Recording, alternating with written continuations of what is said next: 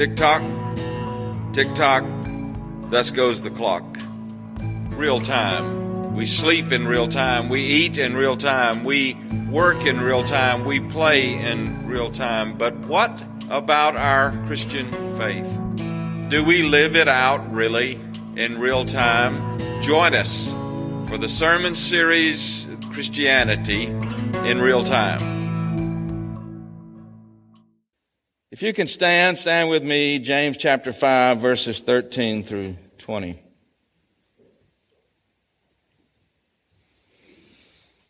Is anyone among you suffering?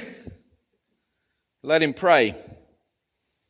Is anyone cheerful? Let him sing praise. Is anyone among you sick? Let him call for the elders of the church and let them pray over him, anointing him with oil in the name of the Lord. And the prayer of faith will save the one who is sick, and the Lord will raise him up. And if he has committed sins, he will be forgiven. Therefore, confess your sins to one another and pray for one another that you may be healed.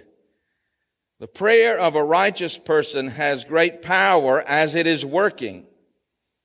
Elijah was a man with a nature like ours. And he prayed fervently that it might not rain, and for three years and six months it did not rain on the earth. Then he prayed again, and heaven gave rain, and the earth bore its fruit. My brothers, my sisters, if anyone among you wanders from the truth and someone brings him back, let him know that whoever brings back a sinner from his wandering will save his soul from death and will cover a multitude of sins. This is the word of the Lord. Thanks be to God. Let's pray.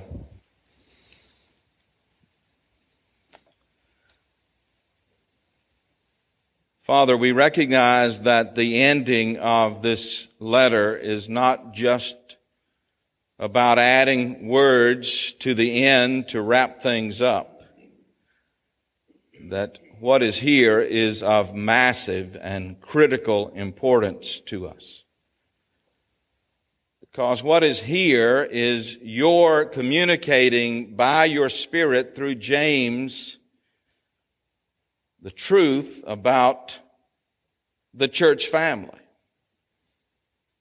What it means to be a part of the church family and how critical that is, not just for the church family, but to the world, and especially the immediate world around us to which we are called to be witnesses.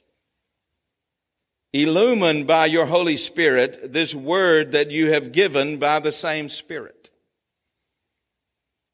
And illumine our minds today, we pray, to hear it and to heed it and we ask it in Jesus' name.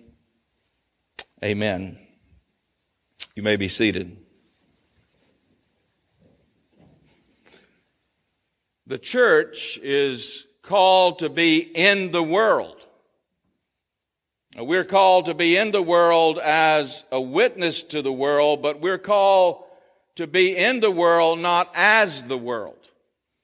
We don't get our directives from the world. The world does not say to us, this is what you would, we would like you to be, and this is what we would like you to do, and then we say, Amen. We will try to be everything you want us to be and do everything you want us to do because we have such a passion to reach the world. No, the world is governed by the Spirit of God through the Word of God. And the church is distinctively different from the world. Now, we're different in our devotion. Now, we're devoted to the Lordship of Jesus and the mandates of Scripture. Our devotion is to exalt Jesus by obeying the Word of God. Now, we're different in our direction. We're about advancing the kingdom of God in the world as we worship God and study His Word and then go to do what God has called us to do. We're different in our duty. We have one message as a church to give to the world, and that is the message of the good news of Jesus Christ. And our duty is to declare that message wherever we go and wherever we live. We are different in our desires. Our dominating desire is to give praise to God by living together as the church under the lordship of Jesus by the presence and power of the Holy Spirit. The church is not like the world. Uh, the church is distinctively different by God's design from the world. So when you walk into a church gathered in worship and you are dominated in all that you are and do by the ways of the world, it should feel weird and strange to you. It should be an environment that is unusual to you, one that you feel a bit uncomfortable in because you're not accustomed to being in this kind of environment.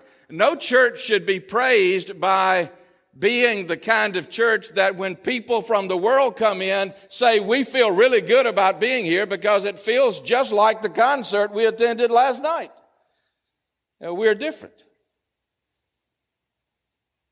And yet, here is our burden. As a believer in a local church, we have a burden. I pray you have this burden. You have family members that do not know Jesus, many of you. You have friends who do not know Jesus, many of you. You have people with whom you work and attend school that do not know Jesus, and you want them to come to Jesus as Lord. So you want to meet them somewhere in the middle. You want to come in some way toward where they are so that you can bring them by the grace of God to where you are as a faithful follower of Jesus.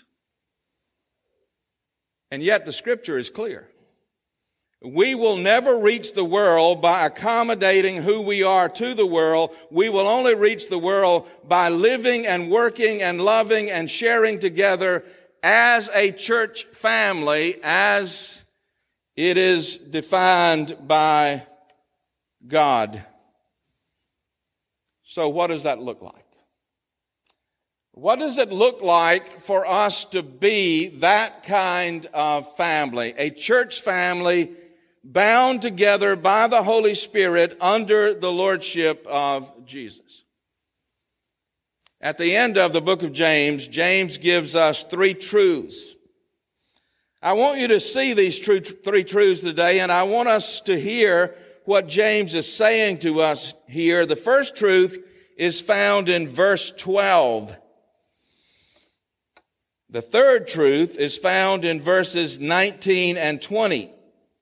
So the first truth is really short, one verse. The third truth is equally short, two verses. But look in your Bible at that rather extensive part that begins in verse 13 and goes all the way to verse 18. It's the central and most critical part of what James is saying to us here. But the three are tied together. So we're going to look very briefly at the first one and in the end look very briefly at the third one. And in the middle, we're going to settle down a bit on what is the most critical component here. And it's about how we are to be a church family. But there are three things, three truths that James sets before us here. And the first is found in the final warning that he gives in the book of James in verse 12. Look at it. But above all, my brothers, above all, this means beyond everything else. This is of first importance. This is critical to you. Above all, my brothers, do not swear either by heaven or by earth, by any other oath, but let your yes be yes and your no be no, that you may not fall under condemnation. Now, what James is saying here is very simple. It's very straightforward. It's very succinct. Uh, put in very simple, succinct, straightforward words. If you and I profess to be believers, we need to settle the issue of the Lordship of Jesus in our lives, and we need to settle it now. There's no place to equivocate about that. You and I know this biblically. There is no such thing as Jesus saving you from your sins and not being the Lord of your life. That's impossible. That's biblically, scripturally impossible. When Jesus saves us from our sins, He takes over our lives and we bring our lives by His grace under His Lordship. We say yes to Him. Now that means every one of us in this room have said one of two words to Jesus. We've either said, Jesus, yes, exclamation point, you are Lord, or no you are not. Now, there's no room for maybe here. There's no room here for, well, some days yes, some days no. There's no room here for postponement. James is not talking here about taking oaths in a court of law. That's not the issue. Nor is it the issue for Jesus when he teaches this same truth in the Sermon on the Mount. This verse is connected very closely with the third commandment. God says, do not take the name of the Lord your God in vain. That simply means if you say that God is your Lord and you are loving Him and living for Him, don't live as if He's not. He is either Lord or He isn't. It's a summons. It's a very clear summons for us to settle the lordship issue. I really believe that we have lots of people in our churches that really believe that Jesus has saved them from their sins, but they know He is not Lord of their lives, and they somehow have been taught that's okay. Maybe later, maybe sometime down the road. No, now. Now, I beg you, settle the lordship issue in your life he either is or isn't. And if you've not yet submitted and surrendered to Him as Lord, no matter what else you've done, today as He calls you by His Spirit, then submit to Him and surrender to Him, bow before Him and worship Him. Repent, turn from your sins and turn to Him and trust Him to save you and secure you to Himself. That's the first truth that's found here in this passage. But now we turn to the extended truth that's found here, and it's the truth about the church family. You'll notice on the screen that a church is a family of followers of Jesus who gather in the name of Jesus to worship God in the power of the Holy Spirit so that through the right preaching and teaching of the Bible, we can grow in likeness to Jesus and we can live in the world as his witnesses. Do you know what happens when you settle the lordship of Jesus in your life? You can know that you've done that because the first desire that God bursts in you by his Spirit is a desire to be the people of God. You know, one of the horrible things about the pandemic has been the numbers of people that have not been in churches we've gathered to worship. But you know, one of the beautiful things for me as a pastor, the numbers of people that I have heard say, I'm not there now, but I can't wait to get back. Praise God. That's a Christian. That is the desire, the dominating desire of every child of God. We cannot live in insulation and isolation in our individualism and in our personal relationship with God privately expressed. We know because of the power of the Spirit that we are drawn compellingly into a church family. It's a beautiful thing to be a part of a church family.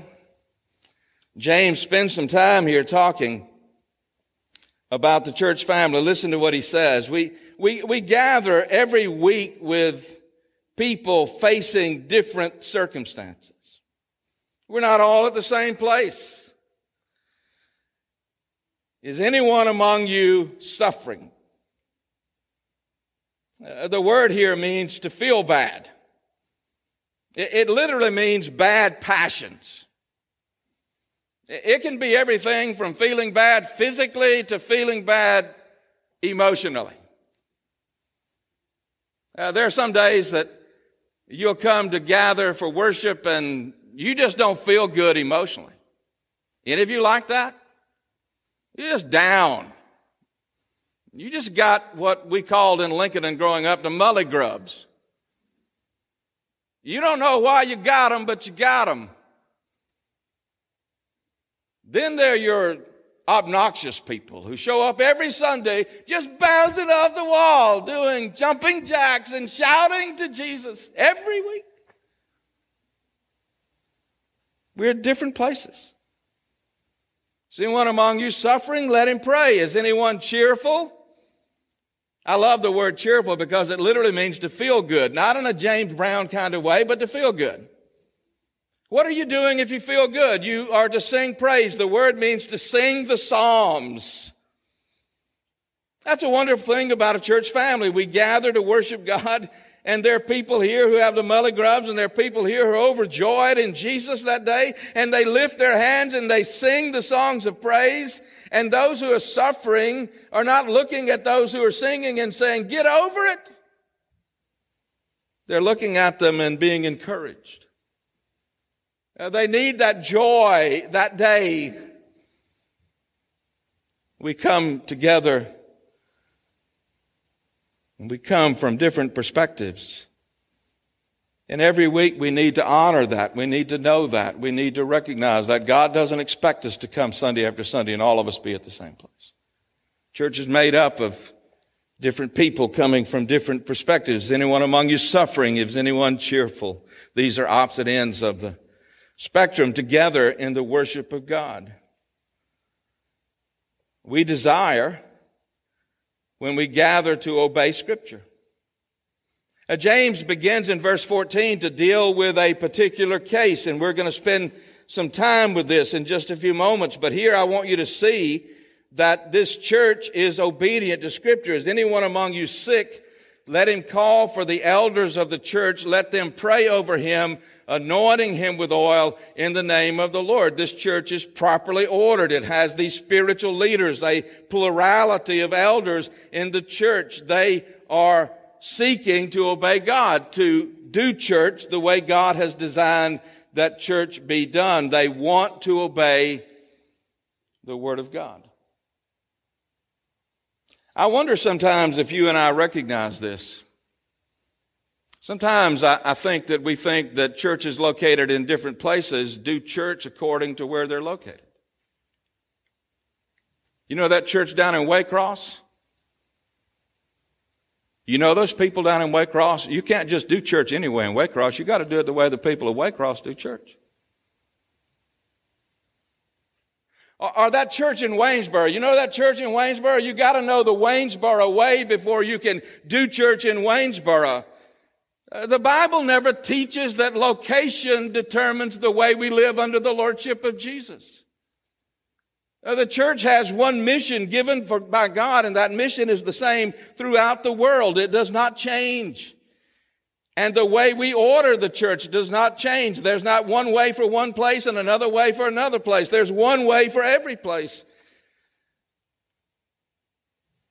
The church knows that. The church also knows that the issue of ultimate importance is spiritual. Anyone among you sick, let him call for the elders of the church and let them pray over him, anointing him with oil in the name of the Lord. And the prayer of faith will save the one who is sick, and the Lord will raise him up. And look at the next part. And if he has committed sins, he will be forgiven. We know that. A church knows that, that at the core of everything we are is our relationship with Jesus. And when our relationship with Jesus is out of sorts, whether we are believers or not, everything else is out of sorts. And the church knows, the church knows that the most important thing we do is pray. We don't trivialize prayer. We treat prayer in the way that God treats it. Some word for prayer in this text, in this passage, is used seven times. Different words are used for different ways of praying here. They're all translated as pray or prayer. But the most important thing we do as a church is pray. Look at the, the number of times we pray in a worship service here. You go visit a church somewhere, you ought to look at two things, only two things. Not what kind of songs they sing, not what kind of music they're involved in. Look at two things. How much do they pray? How much scripture do they read? And in preaching and teaching, do they expound the Word of God? That's a church. We've added this season the pastoral prayer. Do you know in the 18th century, 19th century, into the middle of the 20th century, every Baptist church had a pastoral prayer, a time when the pastor prayed over different issues in the world and in the lives of the people. I got famous on Facebook because one of our wonderful children posted about how long my prayer was. Last time my grandchildren were here, my youngest grandson, on the way home in the truck, he said, G. Al, I liked your sermon. But we got to work on you praying. because it was much too long. Well, we, we, we want to make sure. Come to a deacon's meeting here, it's saturated in prayer. Come to an elders meeting, it's saturated in prayer. Sinclair Ferguson says that the future of the church in the world is tied to the life or death of the prayer meeting. You want to know where church is really spiritually? Come to the prayer meeting and see what is going on in the prayer meeting. God's people are people who pray. If anyone is sick among you, let him call for the elders of the church and let them pray over him, anointing him with oil in the name of the Lord. And the prayer of faith will save the one who is sick, and the Lord will raise him up. And if he has committed sins, he will be forgiven. Therefore, confess your sins to one another and pray for one another that you may be healed. I want you to see, I want you to see in verses 14 through 18 what James is doing here. It is so important for us to see this. He, he's tying together the physical, the mental, the emotional, the relational, and the spiritual, and he's focusing on the spiritual, and he's calling us as God's people to pray. Prayer is critical. Prayer is central. Not everybody can preach or teach God's word because not everybody's called to do that. And not everybody can sing in the choir because not everybody's called to do that or equipped to do it. Not everybody can serve in relationship to what goes on in the infrastructure of the church in terms of the finances and in terms of the building and in terms of the ground. Not everybody can do that because not everybody has those gifts. But you know what everybody in a church can do? They can pray. I believe that's why God makes as central to the life of the church that we be a praying people, and He ties together here through two words and one concept the absolute power of God's people praying.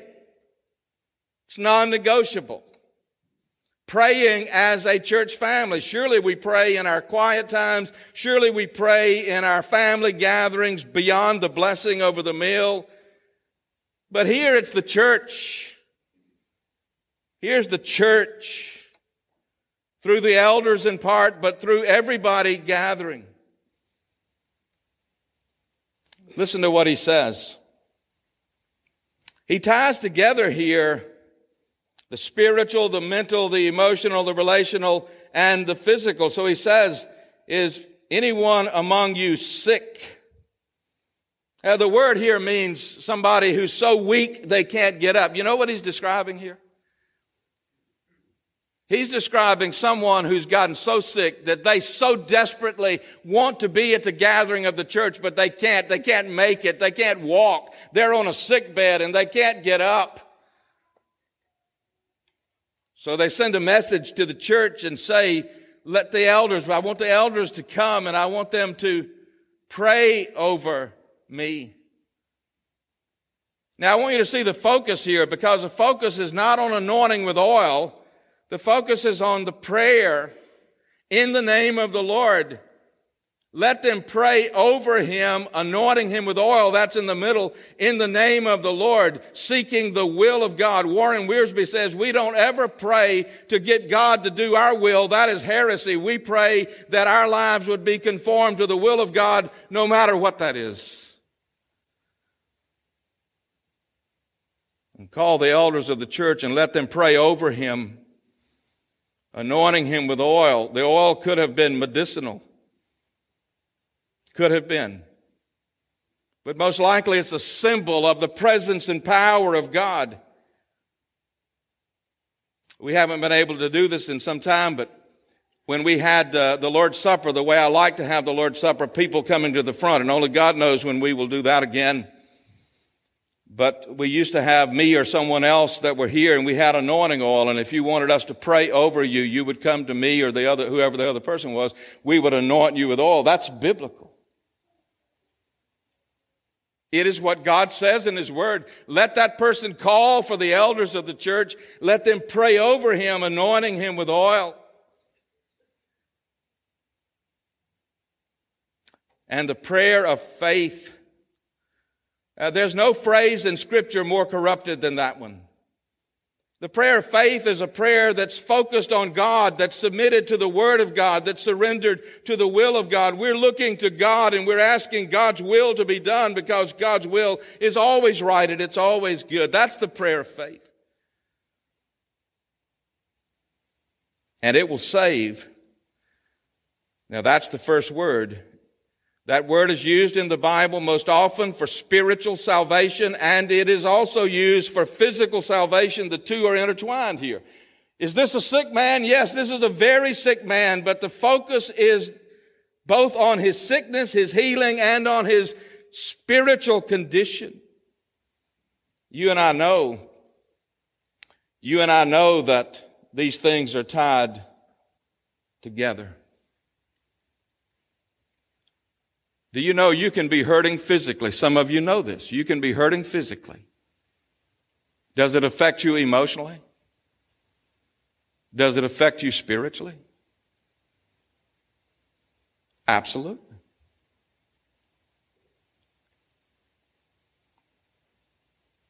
You're having a spiritual struggle that you don't want anybody to know about. You're struggling in your relationship to God, but you don't want to talk to anybody. Does that affect you emotionally? Can it affect you physically? Absolutely. God has made us so that this is all tied together, but God has made it very clear that the core of every physical, emotional, relational, mental struggle when we get to the foundation has to do with our relationship with God, and it has to do with our relationship with God because we live in a sinful world. And that sinful world causes the conditions for all kinds of dilemmas and darkness and disease and things that we cannot explain and understand. But I don't want you to miss this. The sinful world also is filled with sinners, and sinners make sinful choices. And you and I can make sinful choices in our lives for which there are consequences that don't show up till years later because of those sinful choices. And it affects us spiritually. Don't you and I know that we can make sinful choices that have consequences? And those consequences come, but they do not keep us from experiencing. Listen to this the grace and goodness of God and His forgiveness of our sin. If you have sinned, you know your sin is the cause of, you know, you just know as a believer because God has revealed this to you, your sin is the cause of what is going on, then you need to confess your sins. Verse, end of verse 14. God will save you. God will save you spiritually. God will save you in other ways as well. The second word that's found here that shows this interconnection is in verse 15 as well, will raise him up. It's used most often for the resurrection of the dead at the last day, believers raised up and brought into the presence of God, but can also be used of raising up off a sick bed. It's used in both ways. The prayer of faith will save the sick, and the Lord will raise him up.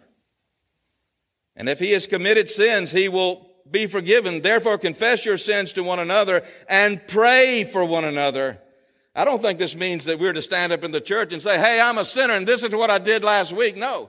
But I think every brother and sister in this room, and I pray you've got this, has someone that's holding your feet to the fire to whom you can go and confess your sin and do it openly and willingly and voluntarily and lovingly so that they can priest you and offer you the grace of the forgiveness of your sins. Therefore, confess your sins to one another and pray for one another that you may be healed.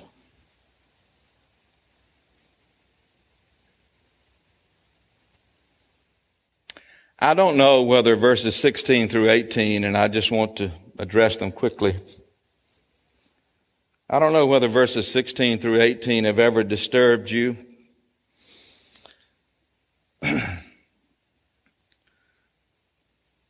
Therefore, confess your sins to one another and pray for one another that you may be healed. The prayer of a righteous person has great power as it is working. God works through our prayers. God answers our prayers. God does miraculous, supernatural things through the prayers of his people. There's no doubt about that. But then he says Elijah was a man with a nature like ours, and he prayed fervently that it might not rain. For three years and six months it did not rain on earth, and then he prayed again, and heaven gave rain, and the earth bore its fruit. Now, I can't answer for you how I remember this, but I remember preaching this text in about 1974. First time I ever preached it. And there was one part of this that really bothered me.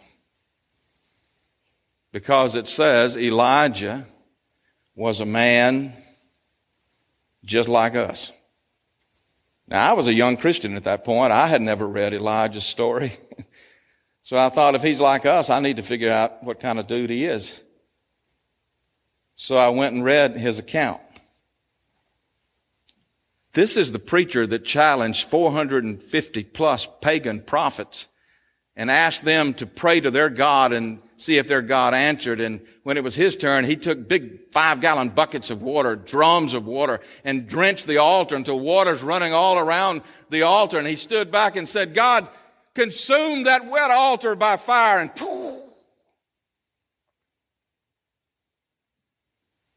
He confronted Ahab, the king of Israel, and told him it's not going to rain for three years. Then Elijah went and prayed, and what happened? Didn't rain.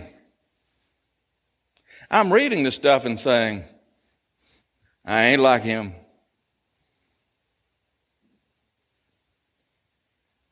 And he's not like me. But then I kept reading.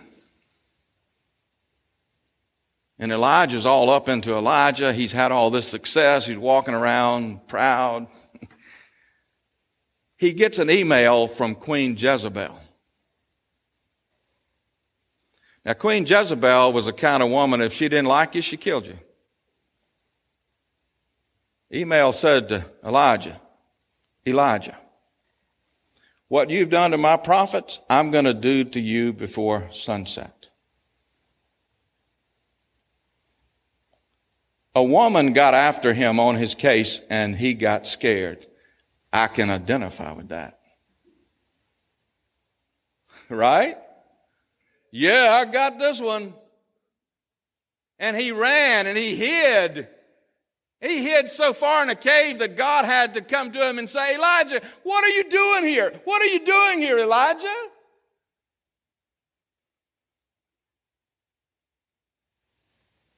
Elijah says, God, you know this. I'm the only one left. There's nobody who loves you but me. God, if you didn't have me, you wouldn't have anybody. And look what you let happen to me. God said, I got 7,000 people who belong to me in Israel, and you don't know any of them.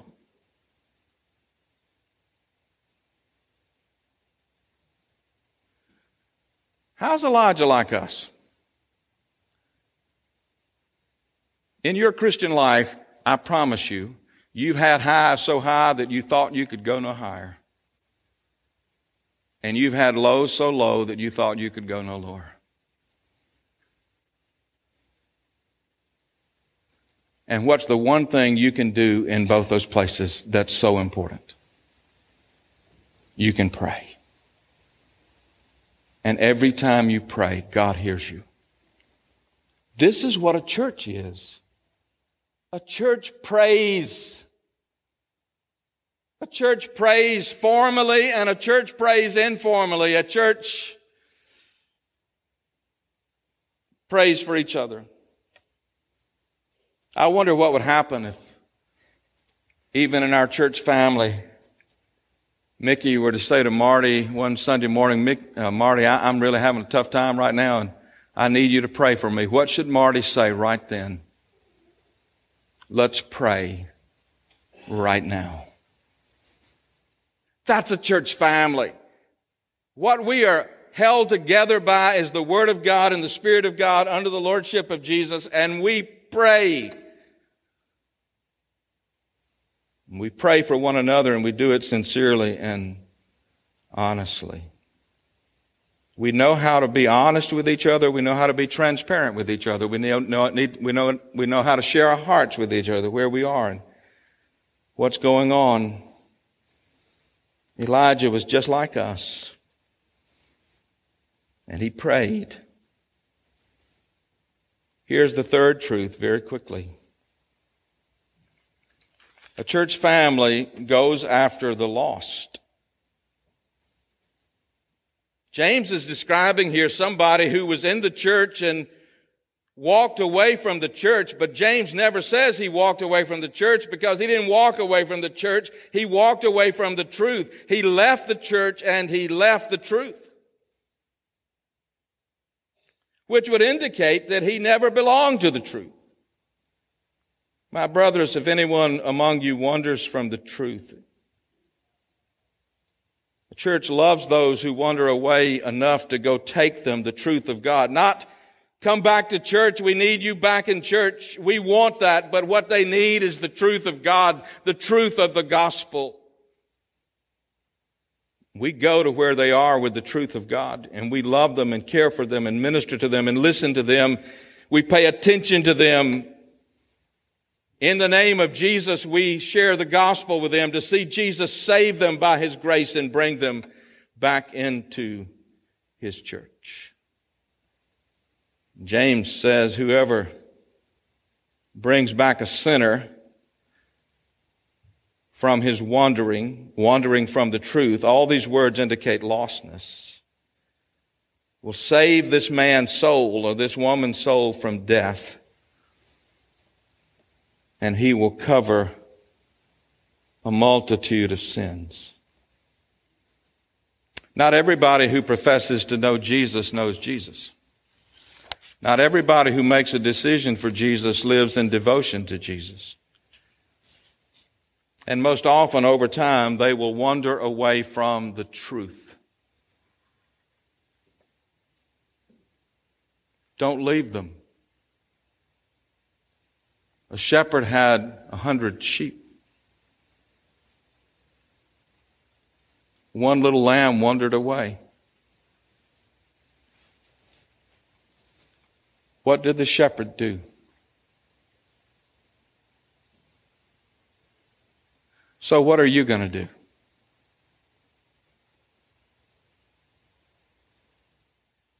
Do you know those who've wandered from the truth?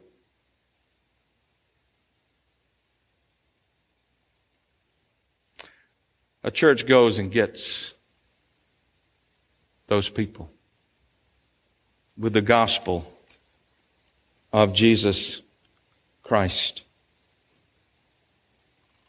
A church family lives under the anointing of the Holy Spirit.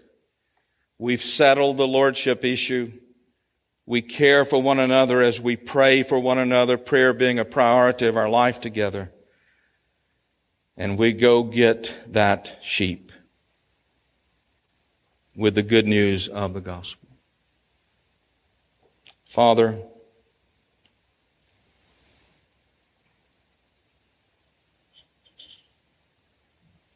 we pray that beyond these days of this pandemic, when we see more and more people returning to our church family, for which we are so profoundly grateful.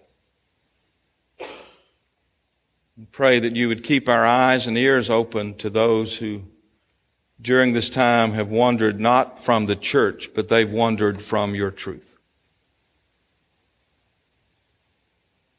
Grant us, O oh God, such love and care and compassion for them that we would weep. We would weep over their souls. And that our weeping would turn to running and our running would be expressed in caring. And our caring would come to words calling people to Jesus to settle the Lordship of Jesus. Spirit, O Spirit of the living God, fall fresh on us, we pray. In Jesus' name, amen.